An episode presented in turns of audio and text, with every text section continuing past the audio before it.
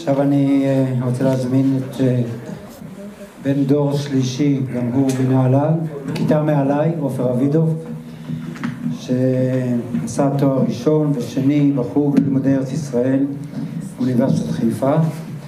הוא ידבר על גלגולו של מיתוס, מקומו של מושב נהלל במיתוס הציוני. אופר, בבקשה. ערב טוב. אני מקווה... אני צריך לראות את המחשב. אני מקווה לעמוד מה שנקרא בלוח הזמנים, אבל לפני זה כמה דברים. מה שקורה שהקודמים לי נגעו בהרבה מאוד דברים שאני אגע בהם, אבל מפאת קוצר הזמן אני לא ארד לפרטים, אלא רק אזכיר את הנושאים השונים שהם בעצם נדבך בבניית הסיפור המיתי של נהלל. לא תמיד המיתוס נאמן לנרטיב, הרבה פעמים הולכים מעבר. יותר מכך אני אוסיף שזה תקציר קצר של עבודת הדוקטורט שלי, שלא סיימתי אותה, אבל בכל אופן החומר ישנו, ואני רוצה להתחיל בכך שבעצם היישוב היהודי בארץ היה זקוק למיתוסים כדי לבנות פה חברה חדשה, חברה הנאחזת בארץ, ואחד עוד התנצות קטנה, יסלחו לי פה הנהללים אם אני לא אזכיר את כולם, כי אני לא יכול להזכיר את כל מי שפעל בשטח מסוים, אלא רק דוגמאות. אז מה שקורה בעצם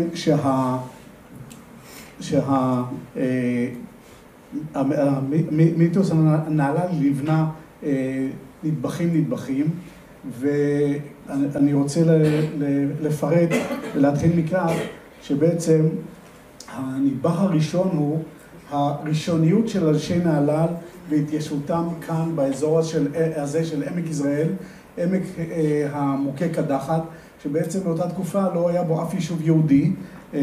היום כמובן, ואנחנו עדים לזה, אנחנו יודעים שהדברים הם אחרים. הדברים הם אחרים.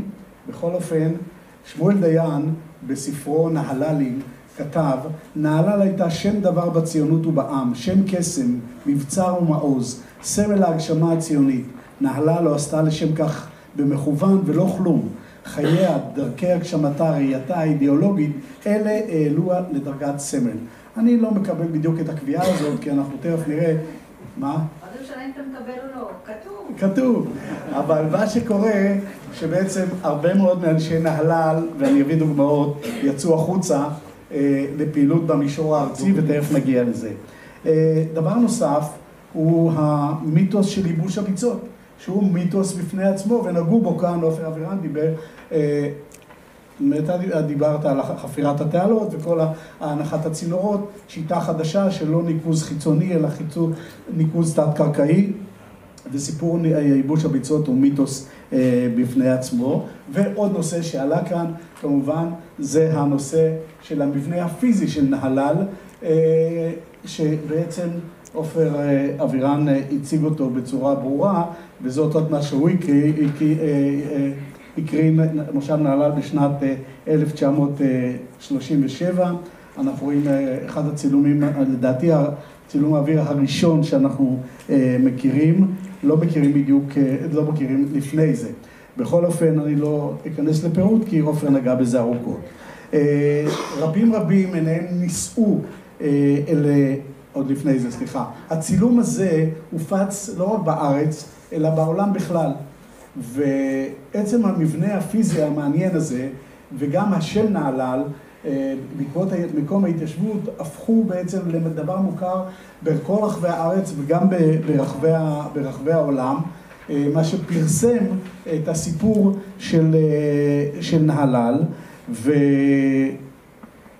נלך הלאה, מעבר למבנה הפיזי, הרי גם אמרתי שאנשי נהלל יצאו מחוץ לנהלל, יצאו החוצה לפעילות כזאת או אחרת, ומה שקורה ואם ניקח לדוגמה את הצד הפוליטי, הרי משקלם של חברי נהלל, לדוגמה במפלגת הפועל הצעיר, היה הרבה יותר גבוה ממספרם היחסי בתוך האוכלוסייה.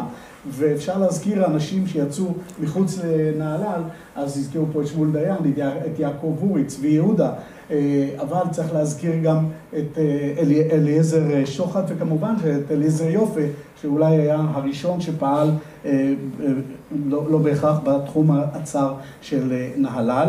ואני כדוגמה מביא לכם 3 חברי כנסת, כנסת ראשונה ושנייה, עם הקמת מדינת ישראל, שמואל דיין, חבר בכנסת ראשונה, שנייה, שלישית, חבר נוסף, צבי יהודה, חבר איתו בכנסת הראשונה, והוא מתחלף עם יעקב אורי בכנסת השנייה.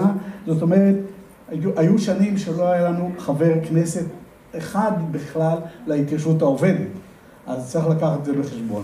מי שהייתה עוד פעילה מחוץ לנהלל הייתה גם דבורה דיין. ואנחנו רואים פה תמונה של ועידת הפועלות בקיץ 1922. מי שלא מזהה, אז דבורה עם הידיים המשולבות כאן. יש פה עוד אישה מאוד מוכרת. מישהו מזהה את זאת? גולדה. גולדה מאיר, גם היא בחבורה הזאת.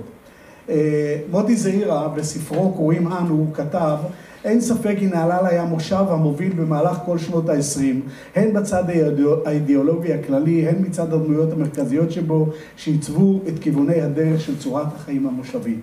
ובעצם מושב נהלל הפך למסעת נפשם של רבים שביקשו להגיע לנהלל ולחכות את העניין הזה. אבל לפני זה אני אתעכב גם על צד אחר. את האיש הזה כבר ראיתם היום, צבי ליברמן. ראיתם שהיה חקלאי, אז גם פה אנחנו רואים אותו עם מריצה ונושא חבילת קש או חציר. בכל אופן, צבי ליברמן, נוסף להיותו חקלאי, היה גם פעיל פוליטי. אם הזכרתי את האנשים קודם, גם הוא פעל מחוץ לנהלל. הוא פעל גם בקליטת עלייה, ויותר מכך הוא נודע בעיקר בזכות כתביו הרבים. שהמפורסם שביניהם הוא הספר עודד הנודד, שפורסם ב-1932, דרך אגב מבוסס על סיפור אמיתי. ומה שקורה ב-1933, מפיקים את הסרט עודד הנודד, הסרט האומנותי הראשון שהופק בארץ ישראל כבר בשנת 1933. אנחנו רואים פה תמונה מתוך הסרט.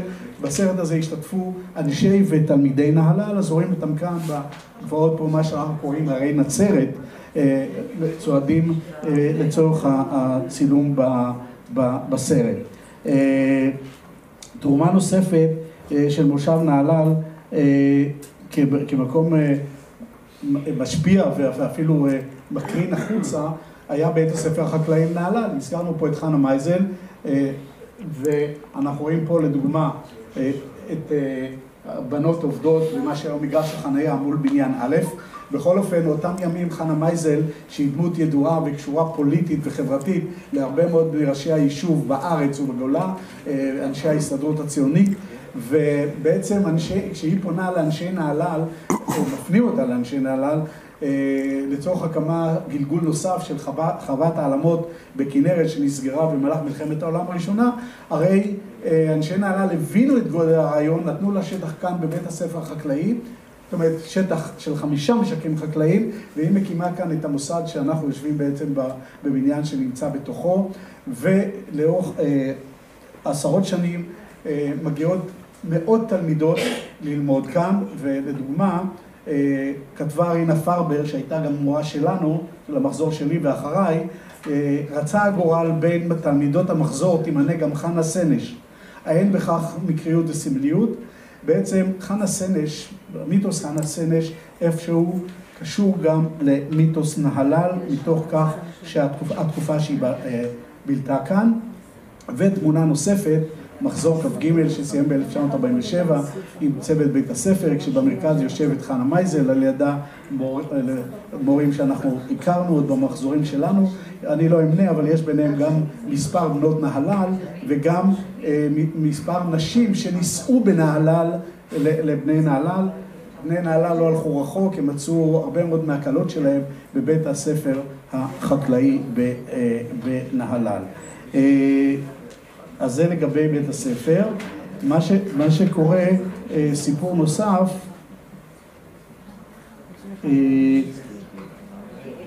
באותם שנים בית הספר היה חלון ראווה כלפי הקהילות גם בחול, ולצורך איסוף תרומות וכספים לפיתוח הארץ בכלל ובית הספר בפרט, ומתוך כך שם נהלל ניסה גם בפי קהילות בחוץ לארץ, במיוחד בקנדה ובארצות הברית, ולימים בעצם ויצו ברלין שהקים את בית הספר, המקל הוא עבר לויצו קנדה.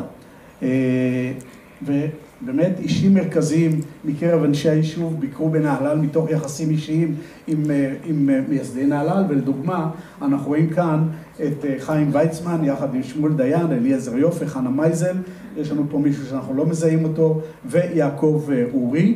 בנוסף לכך, מושב נהלל היה בעצם מרכז ביקורים, הביאו לנהלל כי לראות את היישוב הציוני הנאחז באדמת הארץ, ואני הבאתי פה דוגמה מאוד קטנה. אז אנחנו רואים פה קודם כל בצד שמאל למעלה את בן גוריון, במקרה הזה מוביל אותו החבר תמיר שניהל אז את הסמינר בנהלל, ומצד ימין אלינור רוזוולט יחד עם נדיה יהודה, ובהחלט גם ראשי מדינות, עם בודואן מלך בלגיה, ביקר למשל אצלנו בחצר עוד לפני הקמת המדינה. מצד שמאל אנחנו רואים בעצם אצלנו בחצר של המשק, רואים פה את מלך נפאל יחד עם שמעון פרס, ומצד ימין אנחנו רואים פה את נשיא טוגו, שמי שמובילות אותו זה חווה נתנזון ושושנה פלד.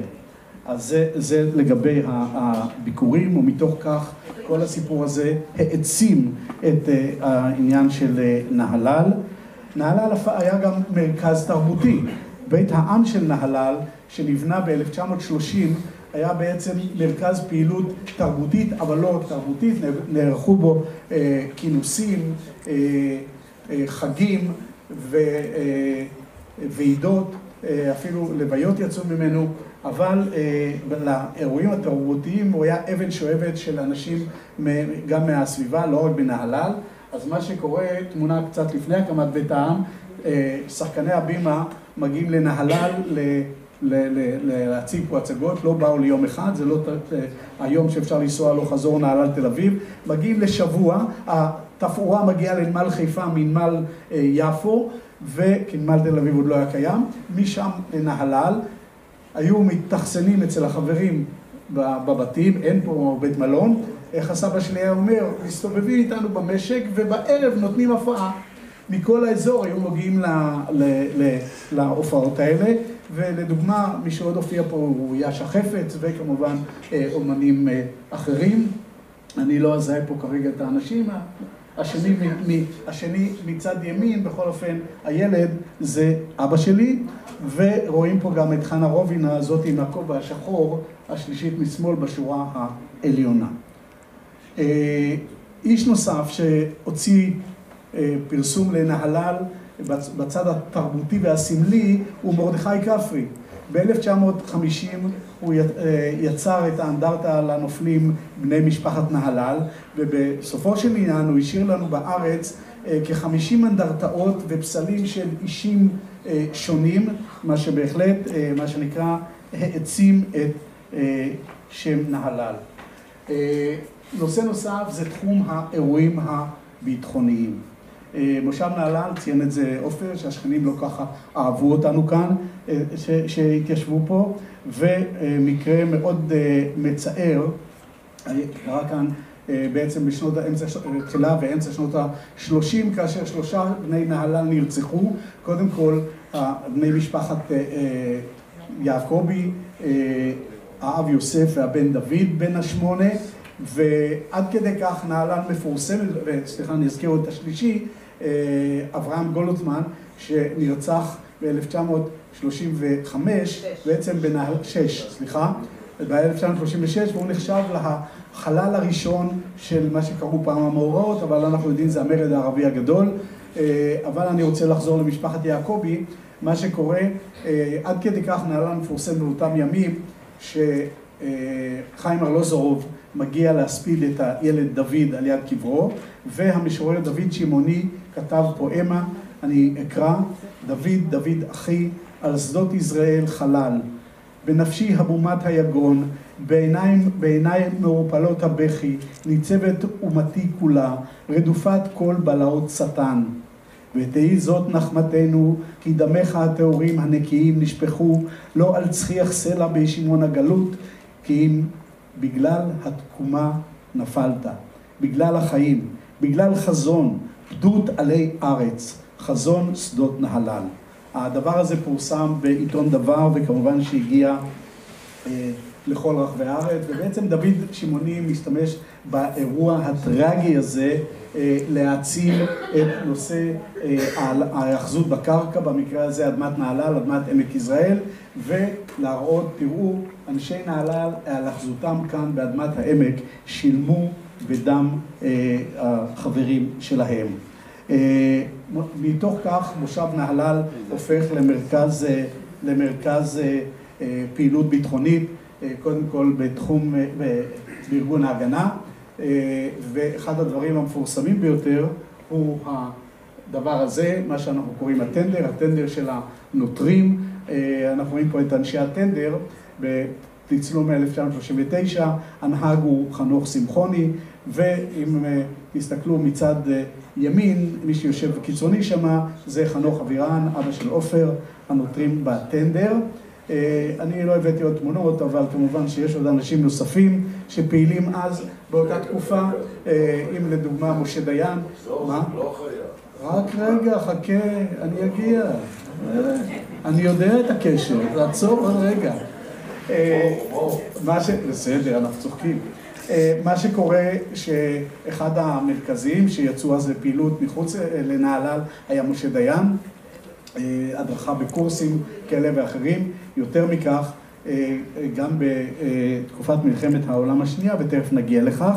בכל אופן, כבר ציינו את זה פה, לגבי גיוס הנשים במלחמת העולם השנייה לצבא הבריטי, אבל לא רק הנשים. מי שיודע או לא יודע, אותה תקופה הוטלו מכסות על היישובים לפי מספר התושבים, ומה שקורה שאנשי נהלל מתגייסים מעבר למכסתם, גם הגברים וגם הנשים, כ-60 אנשי נהלל, גברים, נשים, התגייסו לצבא הבריטי, ליחידות השונות, לימים הם מקימי הגברים, הם מקימי הבריגדה, והנה התמונה שרצו שאני אחזור אליה, אז רואים פה, לא צריך לחזור, מי שמצליח לקרוא, רואים פה את אנשי נהלל בצבא הבריטי, אלה הם האנשים. בכל אופן, גם במוסדות נוספים פעלו, סליחה, שכחתי את הנשים, אז אלה הם נהגות בצבא הבריטי, ביניהם לפחות 3 בנות נהלל, בשעת חנייה למנוחה בדרכן לארץ ומצרים 1944, תמונה, אני חושב שהיא די מפורסמת, נהגות ג'יפים, מסעיות, לא יומן. במדבר, בדליים של אז, באמת לא יומן. שטח נוסף זה שטח העלייה לארץ, המוסד לעלייה ב'. כאן רואים במקרה את הסבא שלי, איש המוסד לעלייה ב' בצרפת. הוא פעל כבר מ-1943 במסגרת המוסד לעלייה ב', אחרי זה הוא פעל במסגרת המוסד. עיקר פעילותו הייתה העלאת יהודים לארץ. מלחמת העולם השנייה, משה דיין נפצע כאשר הוא מסייע לצבא הבריטי, בעצם לדיוויזיה האוסטרלית לכיבוש סוריה ולבנון. הוכר הסיפור שהוא נפצע, איבד את עינו, ובעצם אני שמתי בכוונה תמונה פחות מוכרת, תמונה מוקדמת יותר, אנחנו רואים פה את משה ואת רות בסוף שנות ה-40. בכל אופן, משה דיין הופך במידה רבה למיתוס בפני עצמו, אבל כל חלק גדול מההיסטוריה שלו, גם הצבאית, גם הפוליטית, בעצם קשורה לנהלל, והעצימה והוסיפה למיתוס נהלל. אני לא אכנס לפירוט, אנחנו מכירים את הדברים, ואנחנו מגיעים למלחמת העצמאות. עשרות גברים מנהלל השתתפו במלחמה, ביניהם רבים בתפקידי פיקוד שונים, ופה בחרתי תמונה של מוסה פלד, עדיין סגן משנה, כמפקד סיירת גולני במבצע עובדה, מרץ 1949, בדרך לאילת, אז בהחלט תמונה מיוחדת. ההמשך הוא שעם הקמת צה"ל מקימים גם יחידה שקוראים לה 101, ובתוך ה-101 57 לוחמים, כאשר 7 מהם מנהלל. זה באופן יחסי לא מתקבל על הדעת בכלל, כן? אבל זו עובדה.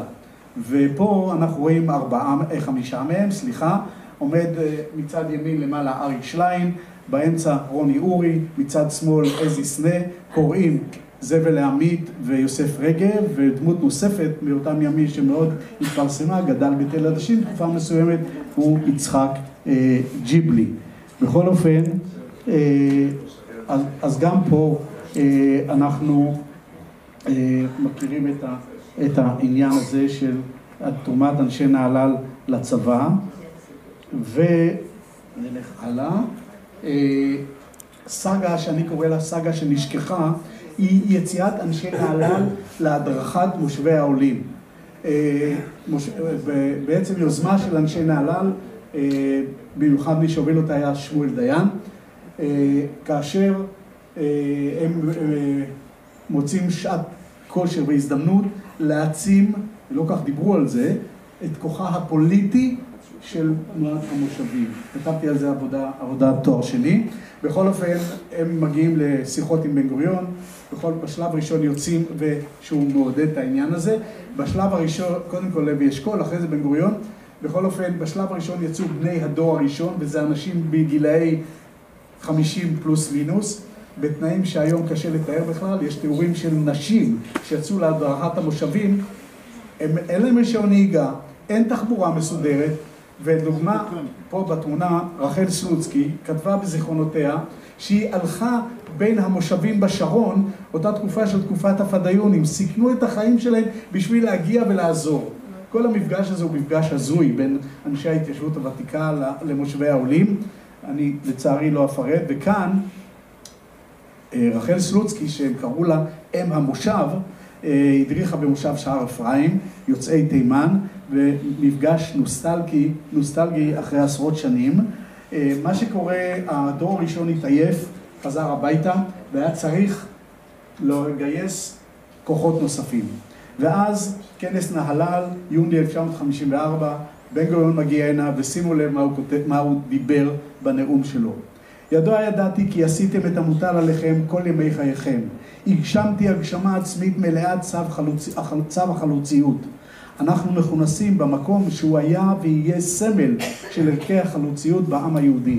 יש בארץ רק עוד מקום אחד כזה, והוא משמש סמל שנמשך, אני מתכוון לדגניה. שני המקומות האלה הגשימו את המקסימום שדורותינו היו זקוקים לו. מה שקורה, אם בן גוריון התחילה לא אהב את צורת ההתיישבות המושבית, הבין שהוא צריך לסייע לה, כי כוחות העזר, כוחות ההדרכה לביסוס מושבי העולים, כ-220 מושבים הוקמו תוך 3 שנים בתחילת קיומה של מדינת ישראל, הוא חייב להיעזר באנשי המושבים שמציעים את עצמם לעניין הזה, וכך בעצם מה שקורה, יוצאות משפחות עוד באותו לילה, אחרי הכנס פה, כבר מתאספים החבר'ה הצעירים, עוד באותו לילה הם מתארגנים, ותוך מספר חודשים, עשרות משפחות עוזבות את נהלל, סוגרות את ענף בעלי החיים במשק, איפה שההורים, הדור הראשון לא יכלו להחזיק, והן עוברות אל מושבי העולים להדרכה. אנחנו רואים כאן את משפחת עמיעד, רוני יושבת פה, בצד שמאל רואים את רוני, וההורים שלה, והאחות והאח שלה. בכל אופן, אין ספק שהפעילות הזאת, של אנשי נהלל, ולא רק נהלל, אבל רבים מאנשי נהלל, העצימה את השם של נהלל באותה תקופה, ובעצם יש לא מעט מושבי עולים, שעד היום שומרים על קשר, או שברו על קשר, כי רבים מהמדריכים האלה כבר לא איתנו. בכל אופן, באותה תקופה במקביל, נשות הדור הראשון יוצאות להדריך את העולים החדשים במעברת שמרון ואחר כך במגדל העמק, להדריך אותם ובין היתר ללמד אותם עברית, מה שגרם להוקרה רבה לנהלל ופרסום של נהלל. דמות תוספת שאי אפשר להתעלם ממנה הוא הרב זכריה כהן מתימן, שלא נספר את כל הסיפור, אבל הגיע להיות הרב של נהלל, וזה בכלל מוזר איך האנשים האלה שבעצם מרדו במסורת, איך יש להם רב, אבל זה בהזדמנות אחרת. בכל אופן, שמו של זכריה היה מחוץ לנהלל, בזכות הפתיחות שלו, הליברליות שלו, ההומור שלו, לא תמיד בסדר הזה, ורבים רבים היו מגיעים לנהלל כדי שיפתור את בעיותיהם ההלכתיות. מעבר לכך, הוא היה גם הרב של תנועת המושבים, הרב של המועצה האזורית, ובין היתר טיפל בעולים החדשים מתימן, וגם הוא בעצם גרם לכך ששם נהלל התפרסם בקרב אוכלוסייה נוספת.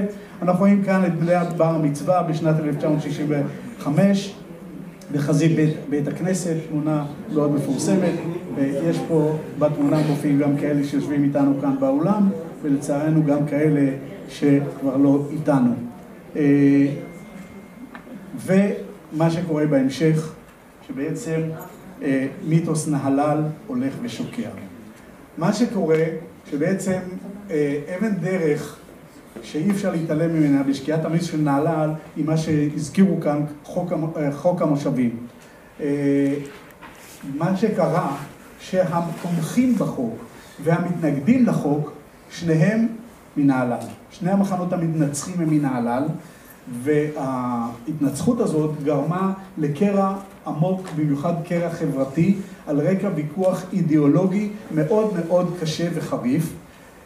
הוויכוח הזה, כששני המחנות הם מנהלל, גרם לירידת קרנה של נהלל. מעבר לכך שצמחו גם מיתוסים חדשים, מתאימים לתקופה שמיתוס נהלל בעצם כבר סיים במידה רבה את תפקידו, ולא זקוקים לו כבר להמשך הדרך. אבל בכל אופן היו גורמים נוספים שהביאו לניפוץ המיתוס, ביניהם לדוגמה שירו של יונתן גפן בן נהלל, אתם מכירים את השירים שלו, את המחזות שלו, את הספרים שלו, ושימו לב מה הוא כתב. בכפר שלי יש מעגל של אנשים זקנים, והם חושבים שהם ברו את העולם. לכל אחד שם יש רק שני שכנים ששונאים אותו. בכפר שלי מסגזגים עצי פקן, וכולם רוצים להיות כמו כולם. במעגל של אנשים זקנים אני נרדם. מחזה נוסף שיונתן גפן כתב הוא המחזה נום העמק.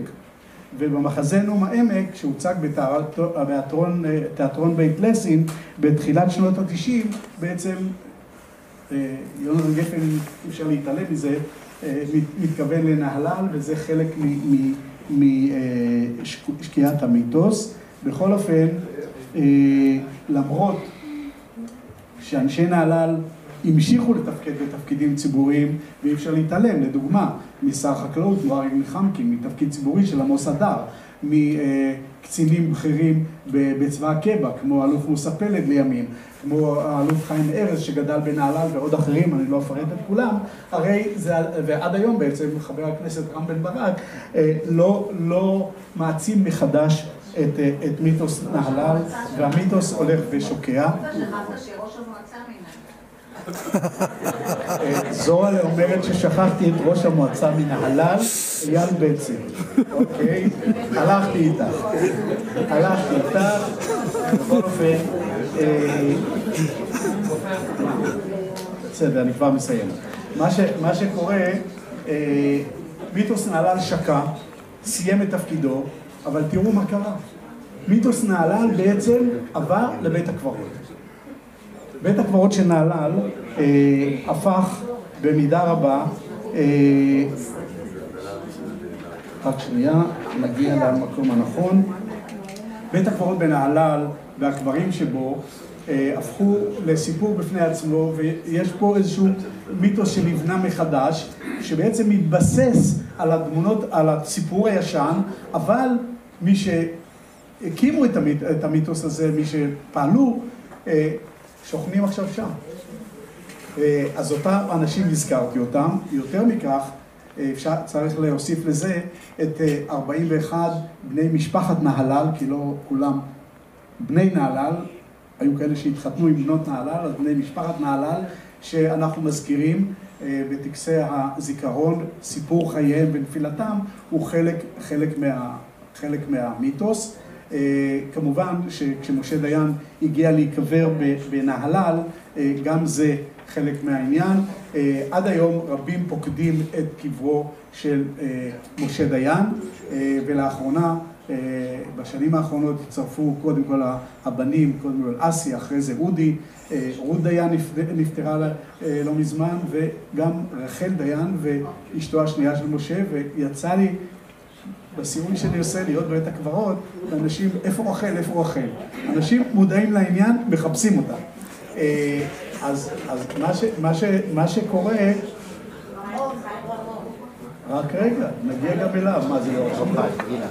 אז מה שקורה בעצם, היה פה עוד מקרה נוסף שגרם לשקיעת המיתוס של נהלל.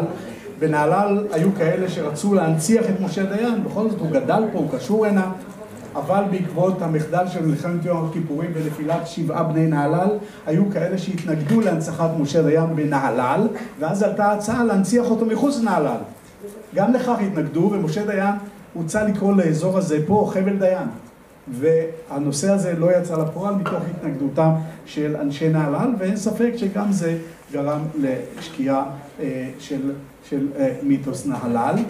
אבל המיתוס בבית הקברות התעצם עם נפילתו של אילן רמון עם המעבורת הקולומביה, מתוך כך שרונה ואילן זכרו את ימי נהלל כתקופה יפה בחייהם, ואילן שירת כאן כמפקד טייס בבסיס רמת דוד, הרי מתוך כך גם היכרות עם נהלל, הרי אחרי נפילתו רונה חשבה שהמקום המתאים ביותר לקבור אותו הוא נהלל, ואכן בנהלל הסכימו לעניין הזה. לצערנו, מספר שנים אחר כך, אסף רמון נספה בעת טיסה, ולאחרונה, בעצם 2018, זה לא כך לאחרונה, גם רונה בעצם הניחו אבן לזכרה בבית הקברות בנהלל. כל הדברים האלה גרמו להעצמת מיתוס נהלל. אני בעצם רוצה לגעת בספרו של מאיר שלב, רומן רוסי. מאיר שלב, אני לא יודע אם במודע או לא במודע, דיבר על שקיעת מיתוס המושב והעלת מיתוס בית העולם לחלוצי, כפי שהוא מכנה את זה בספרו. ואני לא יודע אם הוא יגיד אחר כך, כי הוא מדבר אחריי, האם הוא במודע או לא במודע פיתח את העניין הזה של פרנסה נוספת ליד החקלאות, בעצם בית העולם לחלוצים. הוא בספר שמספר, מתלונן שרבים לא מגיעים לבקר במושב, אלא באים לבית העולם לחלוצים, לא באים למוזיאון שבמושב. אז בעצם שנות ה-80 בעצם, פרסום רומן רוסי, בעקבות אולי פרסום רומן רוסי, רבים הולכים בעקבות הכיוון הזה, ומאיר שלב בעצם כאילו חזה את העניין הזה של בית הקברות, במקרה הזה של נהלל, שהפך לאתר תיירות, ואפשר באמת לראות שבית הקברות של נהלל צורף לרשימה שלמה של בתי קברות נוספים, כמו דגניה, כנרת, כפר גלעדי ואחרים, ורבים פוקדים אותו. ואני רוצה לקרוא לכם קטע קצר, הבעיה פה האור שמפריע לי. עוד נקודה ששכחתי, מה אמרת? אוקיי. עוד נקודה שבעצם חשוב להשאיר אותה, גם הסיפור של משפחת יעקובי, במידה, או שהזכרתי קודם, במידה רבה העצים את הסיפור מיתוס בית הקברות. התעוררות מיתוס בית הקברות חלה בתקופה בה החלה יורדת קרנה של המנהיגות בישראל, תקופה בה העם מתפרק מהרחב. במקביל לחיפושי הדרך, חיפוש אחר הערכים והנהגה מובילה בעלת שיעור קומה, הולך ומתעצם מיתוס בית הקברות של מושב נהלל. נראה כי הציבור מחפש מיתוסים, בהם הוא יכול להיאחז, להתרפק על סיפור דמויות העבר, כמבקש מקור כוח להמשך הדרך. בספרו רומן רוסי, כותב מאיר שלב על מקור פרנסה ליד החקלאות, ניהול בית עולם לחלוצים, ועסקי התיירות סביבו. המציאות העגומה שנוצרה בארץ עם ירידת קרנה של החקלאות וניתוץ המיתוסים שנוצרו סביב ההתיישבות העובדת, הביאו לכך שדמיונו של שלב מגשים עצמו והפך למציאות. בית העולים בנהלל, גם כמו מקומות אחרים בארץ, הפך לאתר תיירות. תודה רבה.